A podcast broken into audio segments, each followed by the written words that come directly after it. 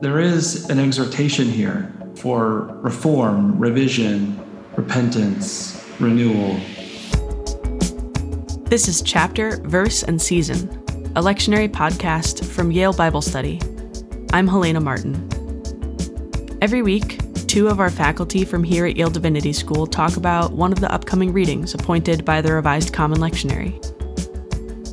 This episode, we have Judith Gundry, research scholar and associate professor of New Testament, and Adam Eitel, assistant professor of ethics. They're discussing Luke chapter 13, verses 1 through 9, which is appointed for the third Sunday in Lent in year C. The text is read for you by student Fiona Chen. Luke chapter 13, verses 1 through 9. At that very time, there were some present who told him about the Galileans, whose blood Pilate had mingled with their sacrifices. He asked them, Do you think that because these Galileans suffered in this way, they were worse sinners than all other Galileans? No, I tell you. But unless you repent, you will all perish as they did. Were those eighteen who were killed when the Tower of Siloam fell on them? Do you think that they were worse offenders than all the others living in Jerusalem? No, I tell you. But unless you repent, you will all perish just as they did. Then he told this parable A man had a fig tree planted in his vineyard, and he came looking for fruit on it and found none.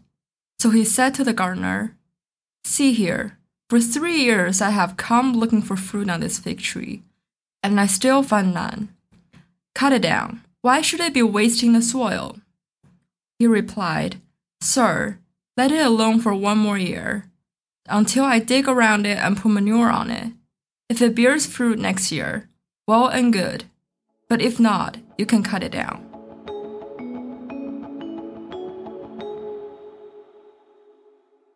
There are two puzzling things about the passage. One is the parable. Jesus' par- Bulls are always puzzling. I and I I expect he intends them to be. But what's puzzling to me about the first part of the passage is just exactly what it is that Jesus is referring to. What is going on with these with the blood being mingled with the sacrifices on the one hand, and then who are these other Galileans that Jesus is referring to? I I'm not a Bible scholar. I need I need some context. It's a great question because we actually don't have any corresponding historical record of what these people are saying to Jesus about the Galileans. So Josephus, who was a Jewish historian, does actually say something uh, similar about Galileans. He thought that they were extremely seditious. And so he refers to them in, in that way. So it probably relates to some historical incident uh, in which maybe Galileans were sacrificing and then their actions were interpreted as seditious and, and they got slaughtered. Now, Pontius Pilate was famous for this kind of uh, treatment of the Jews. Mm. So, so is it safe to say something like, here Jesus is is referring to these known events that all would agree are heinous in some way, and he's essentially saying to his current audience, listen, if you if you if you think you're better than them, well, here's something else to think about. That's basically the idea, right? Yeah, I think so. I mean, when I uh, read the first verse of chapter 13, I thought that's interesting. You know, we say today it's the winners who write history. And I immediately thought these people who are coming to Jesus, they think they're the winners and they're writing the history of these Galileans who were slaughtered and saying, you know what? They were slaughtered probably because they deserved it. Mm. And, and so they're presenting Jesus with kind of their authority to say, okay, you know, we, we, we can write the history of, of these Galileans. And Jesus, his comeback is to say that actually, no, you don't get to write the history of these people. So they, they may have a reputation for being seditious, but Jesus goes, not so fast. You know, yeah. People who came yeah. to him, they're going to be, they'll go down in history as the losers too, unless they repent.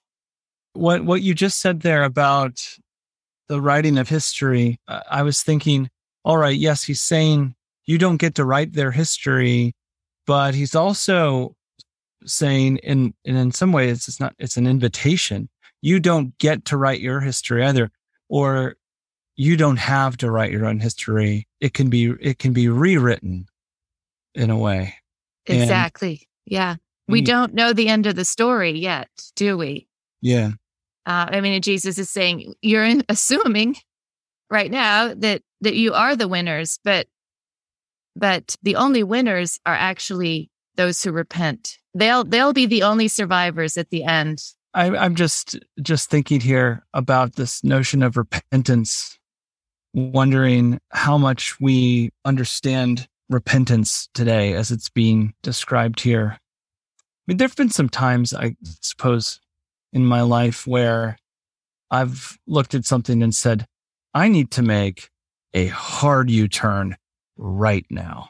You know, I'm moving in one direction and I've got to move in the opposite direction. I guess there have been some times in my life where I've seen I've I've seen that and thought, and it's happened by some by some grace. But there have been other times where maybe I've I've noticed, I maybe should have noticed that. And this notion of repentance here, it's so easy to kind of gloss over it.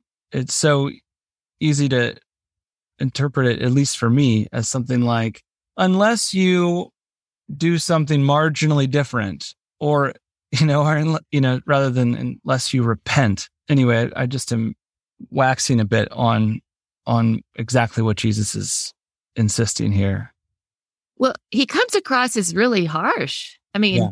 you've got to repent. Don't just assume, you know, that you're home free, right? And then what I love about this passage is the parable that he t- tells at the end, because Yeah. right after he says, you know, you you should repent, he says he gives tells a parable that talks about how long the the man who owns the vineyard is willing to wait for the the fruit of repentance to grow. So the parable rounds out this whole scene with a motif of of God's mercy. You, Hmm. We we've been given time to make that hard turn because the Lord is gracious. I hear Jesus' voice in the voice of the character who's who's pleading for more time. And it's an interesting parable juxtaposed with the harsh character uh, or tone that we hear in the preceding lines.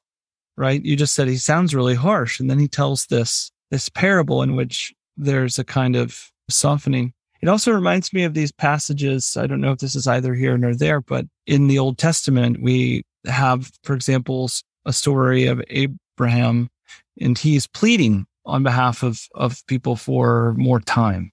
Exactly. Yes. Yes. What I, I find so interesting about how Jesus responds to these people who are pretty sure that they've done a better job um, than the Galileans whose blood was mingled with the, their sacrifices. No, he, he understands their real situation and he calls them to look at, you know, where they really are and he gives them another chance. They've made a mistake. They've assumed that somehow they're better. That's a mistake. And he doesn't condemn them for it. He says, here's the parable. You Hmm. have time, but at the end of the day, repentance is what's called for, not trying to say they got what they deserved and I'll get what I deserve. I suppose I'm thinking now just about the way in which we're invited to extrapolate from Jesus' teaching here to our relations with other people.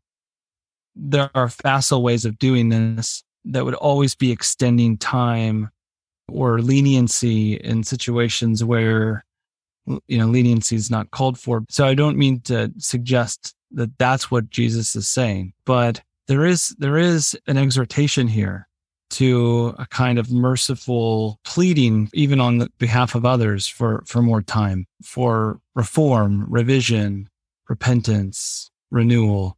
And it's a lot easier just to to condemn isn't it? Well, you're right. I mean, he does say in the parable that um, the vineyard owner says, If it bears fruit next year, fine. But if not, cut it down. Yeah. So it is a, a merciful warning. I guess that's the way I would put it. Hmm. There's time, but not infinite time. And maybe what you suggest is that in some way we're called to help one another recognize that there's not infinite time, that we're called to repent. Maybe our role toward one another is to be that voice. If it bears fruit next year, then fine, but if not, cut it down. Thank you for listening to Chapter, Verse, and Season. You can find a transcript of this episode plus a ton of other Bible resources at yalebiblestudy.org. Chapter, Verse, and Season is produced by Joel Baden, Kelly Morrissey, and me, Helena Martin. Aidan Stoddart is our editorial and production assistant, and our theme music is by Calvin Linderman. Thank you, as always, to the Center for Continuing Education at Yale Divinity School. And thank you to Professors Gundry and Eitel for joining us today. We'll be back next week with another conversation from chapter, verse, and season.